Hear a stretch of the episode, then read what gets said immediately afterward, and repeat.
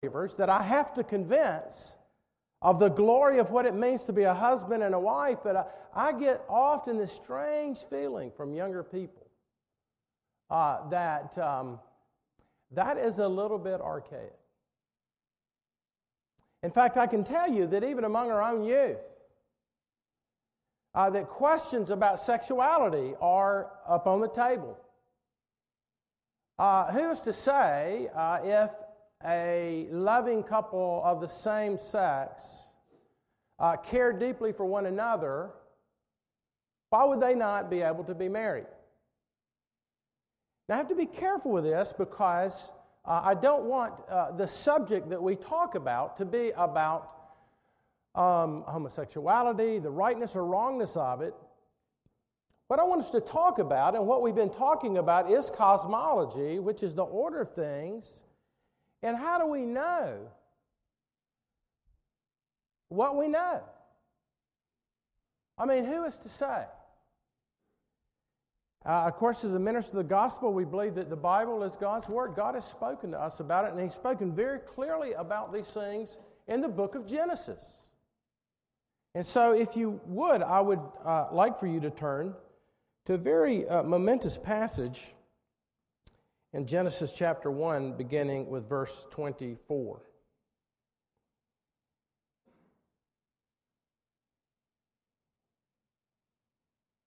And God said, Let the earth bring forth living creatures according to their kinds, livestock and creeping things and beasts of the earth according to their kinds.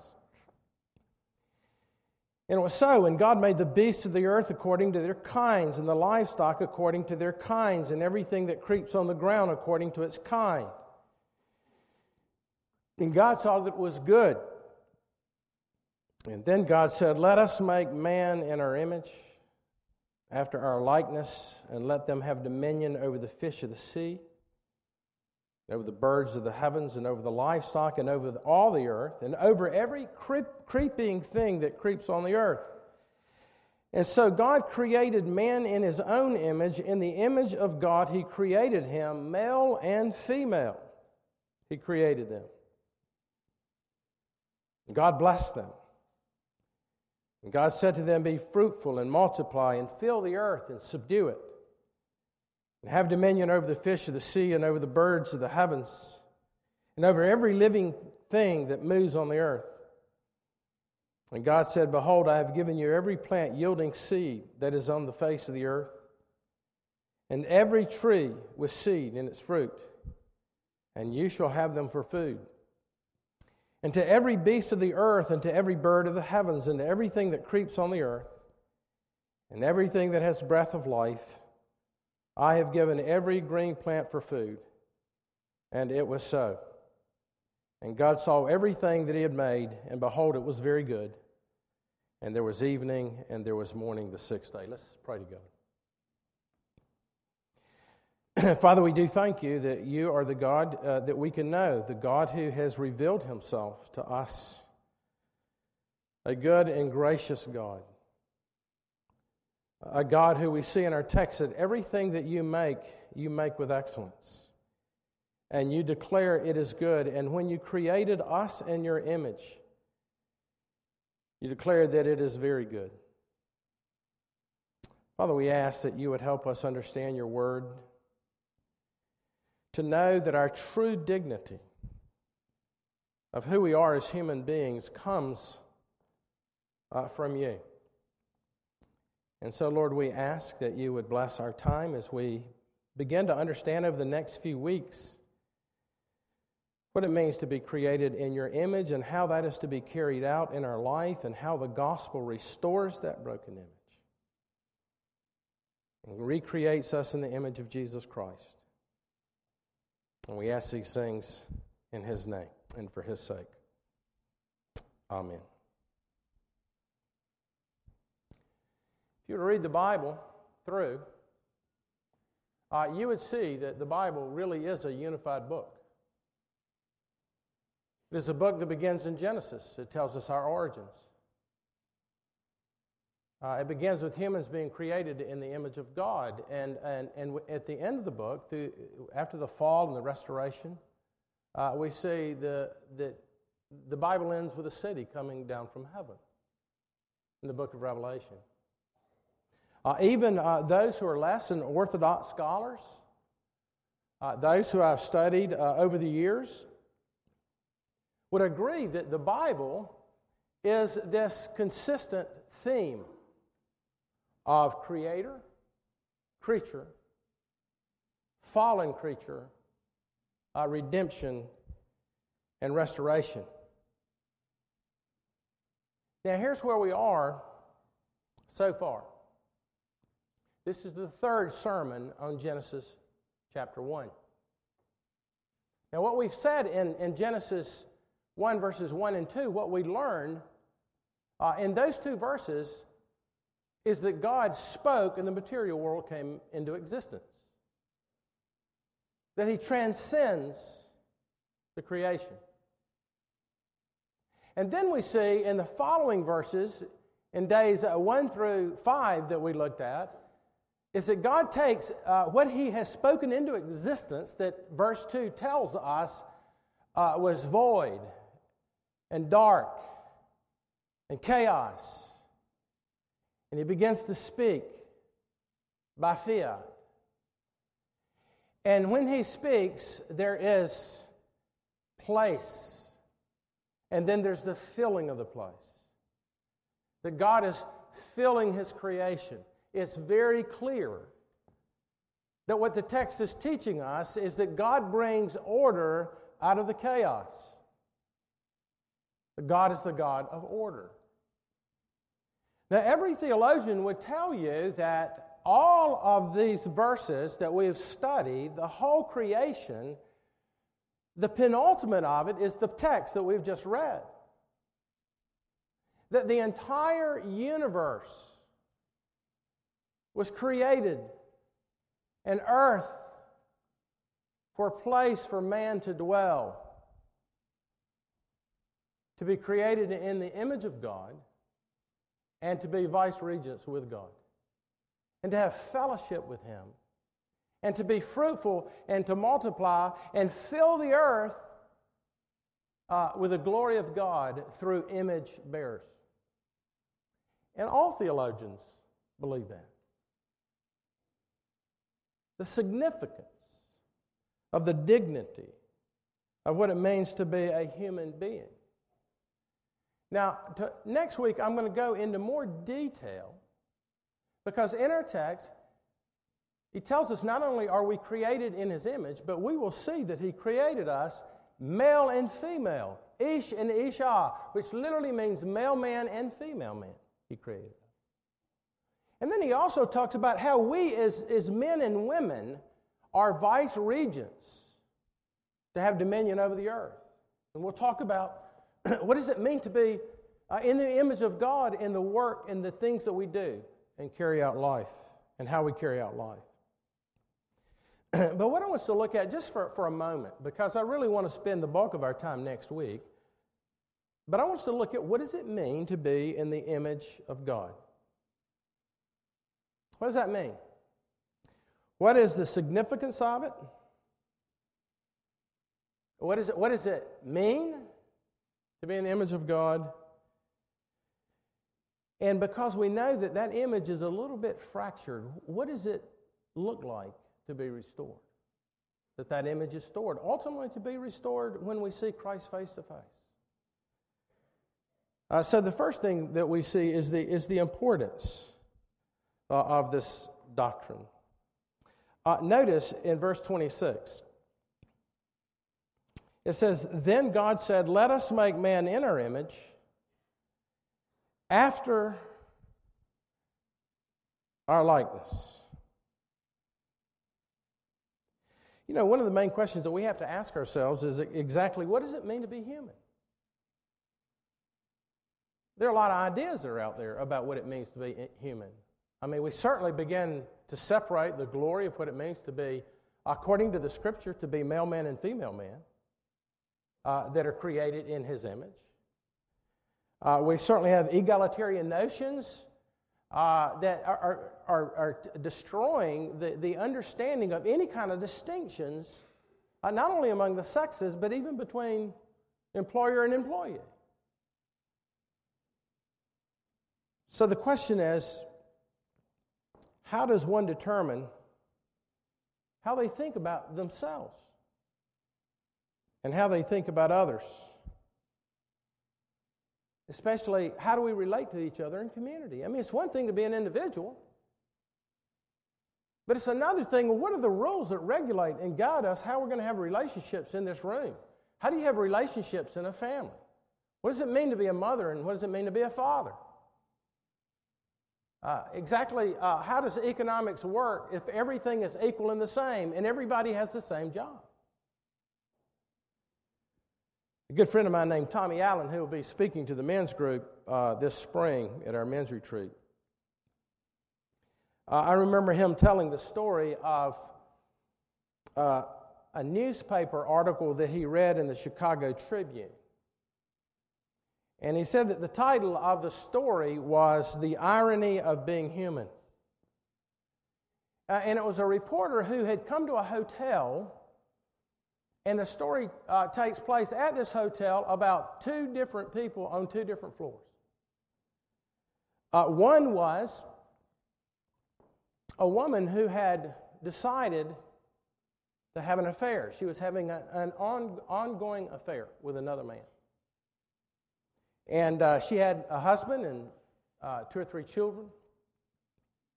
So she shows up at the hotel to meet uh, her, the person she's having the affair with. And he ended up not showing up. It was a no show. And so she had a 38 caliber and shot herself.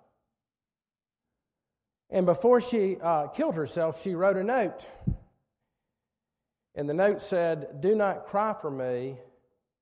I am not even human anymore. And so they had that story.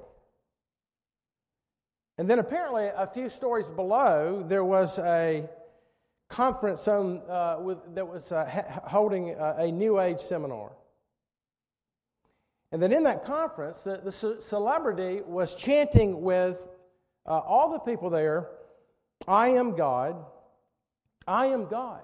I am God. Uh, two different people, two different situations, certainly two different views of what it means to be a human being.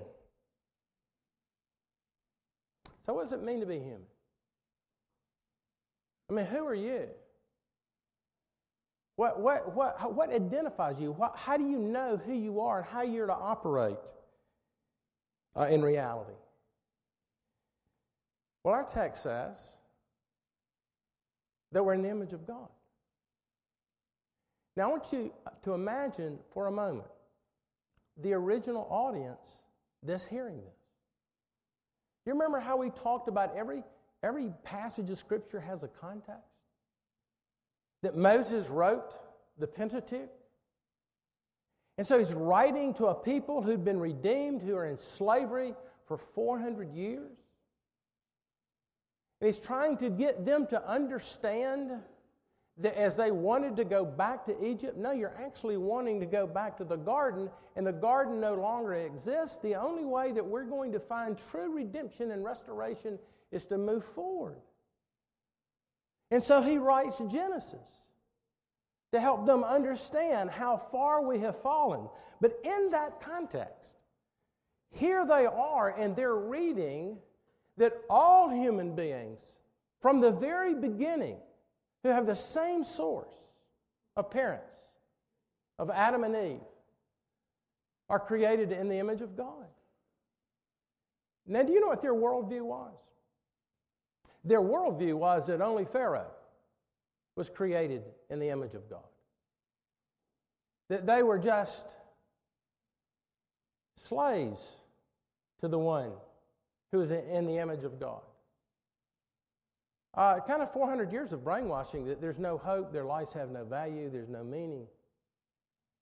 And now here they are reading and hearing the law read that they're created in the image of God.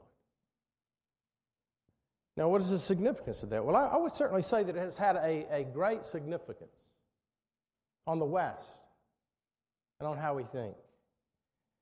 Uh, there are a number of implications for what it means to be created in the image of God. And the first is our self image. Would you say your self image is important? Like if you're 10 years old, or 12 years old, or 15 years old, or 30 years old?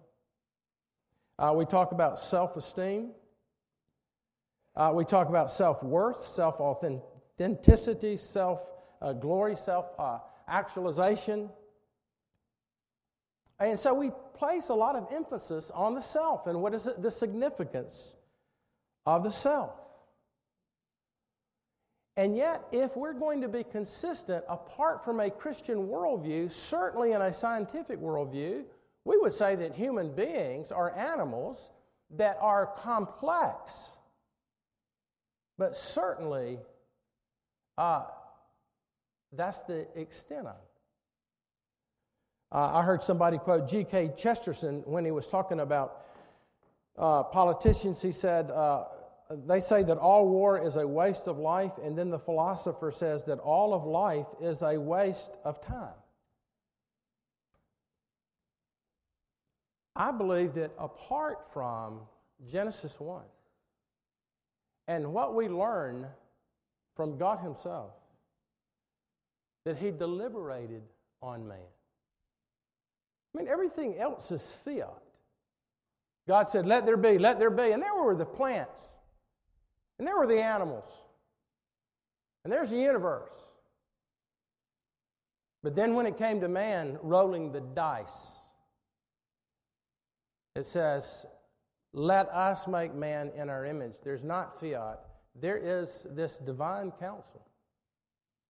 And you have the first hints of the Trinity that's there. No one would tell you that this is teaching a doctrine of the Trinity, but looking back throughout the scriptures, we see that God is consulting in the Godhead about the creature that He would make in His image. Now, what does that mean? The Christian doctrine says that God does not make junk.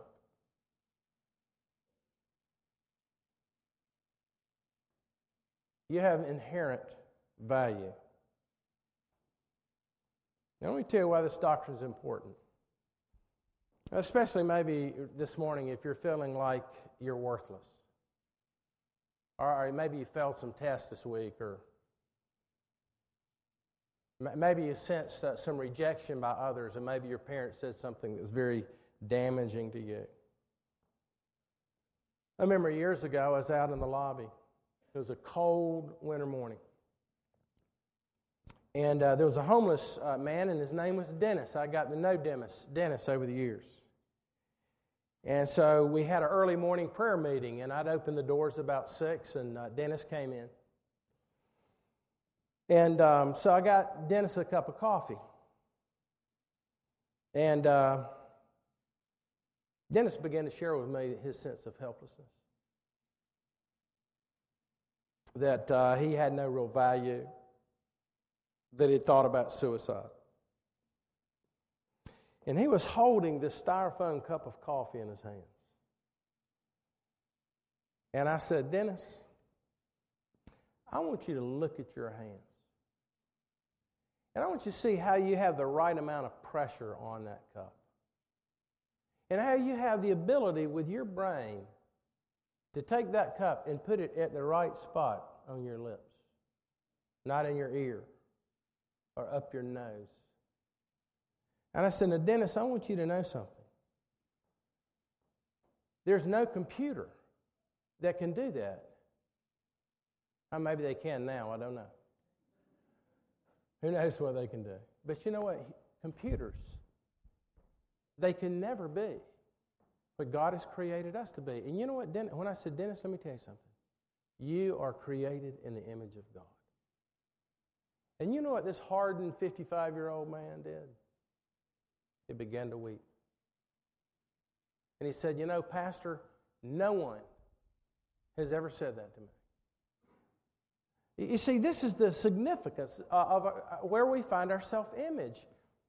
It's not in ourselves, but in the fact that we reflect the glory of who God is.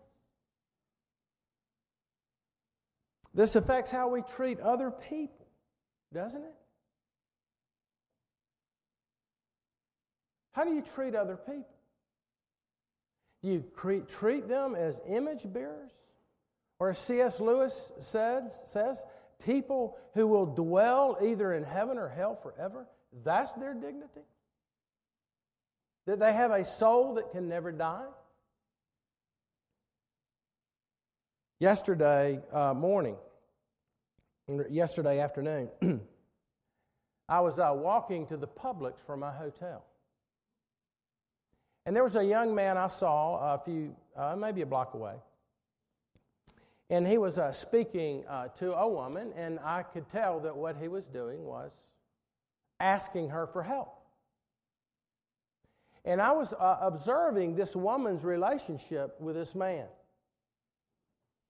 And rather than just simply saying, hey, you know, I don't have any money, uh, she uh, was very clear, just watching the body language, there was a kind of a disdain toward him. And so, as I'm getting ready to pass by him, and I know he's probably going to hit me up next, I saw his pain. He probably wasn't but 25, 26 years, ago, years old. And uh, so, as I was walking by, I just simply said, uh, That was hurtful, wasn't it? Sound, it looks like you were really hurt. And he said, he said, Yeah, man, everybody treats me like, and I can't say it. You know what? That's be- the reason he felt that way is because whatever brokenness he had in his own life, whatever he had brought upon himself, he is still in the image of God, and he knows inherently that he is not to be treated with indignity. So, this affects how we treat one another. You know, I just took some time to talk to him. I'm not saying this like, oh, Hal, you got this figured out. You're a great guy. But I just started talking to him. He was from Houston, Texas. I started asking him how he got where he got how he arrived at this situation. So we talked. I went and bought him a sandwich. And then I prayed with him. And, uh, and I prayed his name before the Father in heaven and told him, you know what? I don't know you, I'll never see you again, but I promise you this that if you would turn to the Father, you'll find out who you are. So the image of God affects our own self image, it affects how we treat other other people. Now, let me tell you more at a philosophical level. Uh, the image of God has all kind of implications on how we are to understand rights. What is a right? I remember in the healthcare debate, the, the, the, the, one, of the, um, one of the arguments is that everyone has a right to universal health care. I'm not arguing for one, one way or the other. You understand that? But the ultimate question ends up being who is to say, apart from a view that human beings are created in the image of God, not to be oppressed, not to be put in chaos, uh, but who's to say who should be not be in tyranny and who should be in tyranny? Uh, the, the, the whole understanding of rights and I don't have time to, to give all the data on this, uh, but it really comes from a Christian view of reality. I mean, if you look, you say, no, well, wait a minute. The Greeks, uh, the Greeks uh, certainly had an influence on the West. They did. But if you read many of the original writers, they certainly lump people as groups of people that are more dignified than others. But from the very beginning, if you see the birth of the church, abortion was absolutely abhorrent to the original Christians. Why? Because they understood this grace doctrine that God is the one who creates us in the womb, that we have in- inherent dignity at birth. It was Christians uh, who came into a culture that was very violent, uh, that spared the children who were put on the walls to be eaten by the wolves. Uh, it was Christians who began to care not only for their poor and those who are needy, but also for the needs of others. And so this is, was galvanized into the Western mindset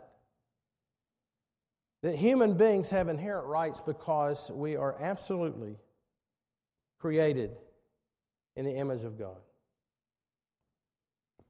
So, what happens? What happens to a culture that begins to move away from this Christian understanding that is more than private religion, but was always understood under the reign of Jesus Christ that we're to be doctors and lawyers and politicians and moms and teachers to the glory of God. We're to be salt and light in the world, salt being a preservative to keep the world from rotting.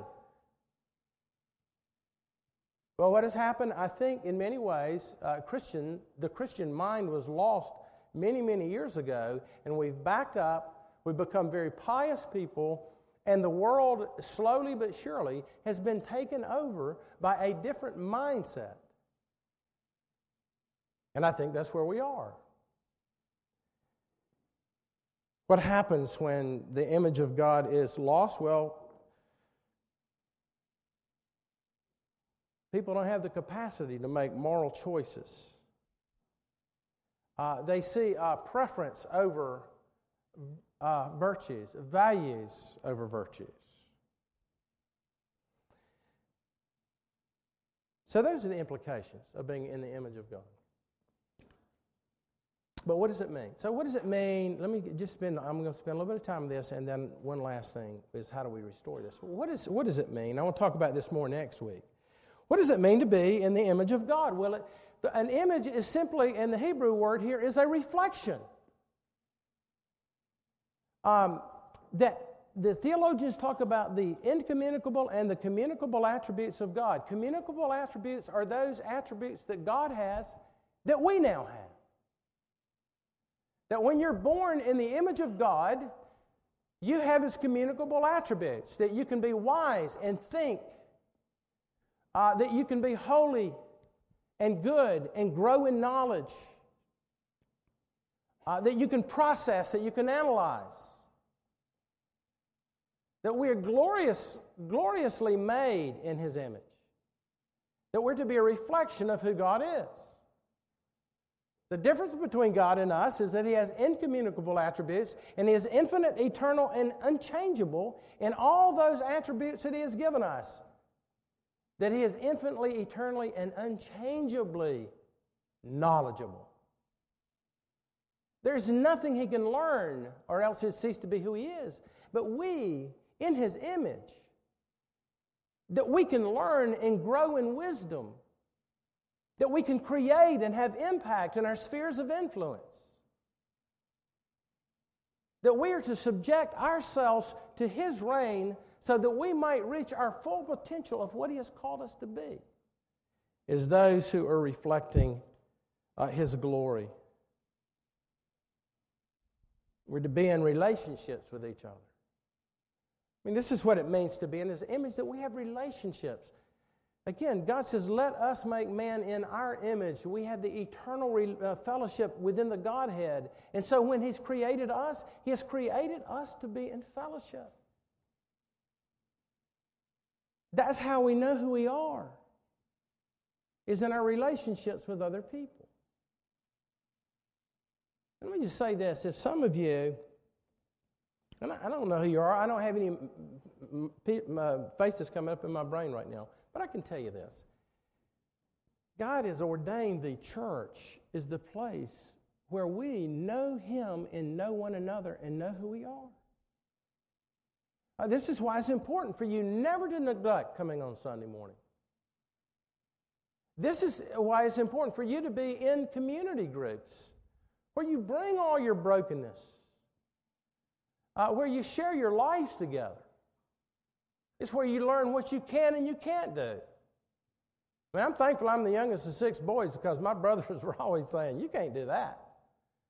Uh, but you can do that. So we're meant to be in relationships. That's what it means to reflect who God is. But ultimately, if you really want to know what God is like, I always ask people, well, well just describe to me your best friend. And they say, well, my best friend knows who I am. They're faithful, they're loyal. They accept me for who I am, even when I'm wrong. They continue to pursue me. And I say, well, that's who God is. It's just that He's infinitely, eternally, and unchangeably that way. Last thing to see is this well, what can we do about this image that has been so broken? Because, you know, we're not always truthful, are we? Uh, we're not always faithful. We're not always kind and we're not always gracious. So, how is it that we begin to restore the image of God in our own lives? Well, the New Testament tells us that we are to be uh, recreated in Jesus Christ, that we are to be recreated in His image. Well, how does that take place? Well, the way that that take, pl- takes place as that ultimately when God created us, He created us the first thing to look up and to behold Him. And as we begin to know Him, and as Adam and Eve would have grown in the knowledge of God, they would have begun to reflect who He is, rather than the opposite of that. So, the way that we grow in Christ, and the way that we become image bearers who are salt and light in this world, is that we behold who He is. We, we study to know who He is.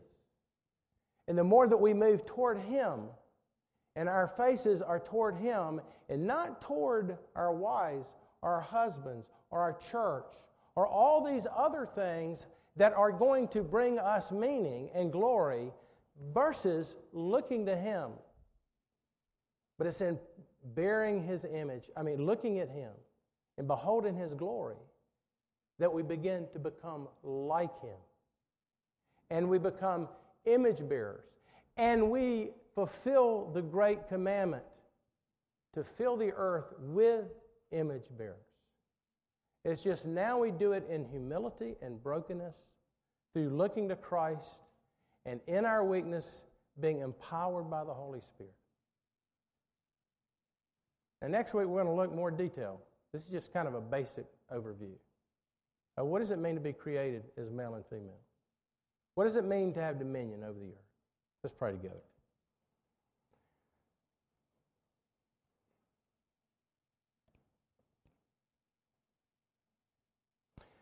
Father, we thank you that you are indeed with us today. Uh, Lord, you have written eternity in our hearts. Father, you have given us uh, the image of God stamped upon us. And Lord, we confess to you that we ignore that image, break that image, uh, sin against that image. And yet, in your grace and your mercy, you have restored us in Jesus Christ. So, Lord, as we come to the Lord's Supper, I pray that we might behold Jesus, that we might see your mercy and your grace that your father's face was turned away from you, so uh, his face might be turned toward us.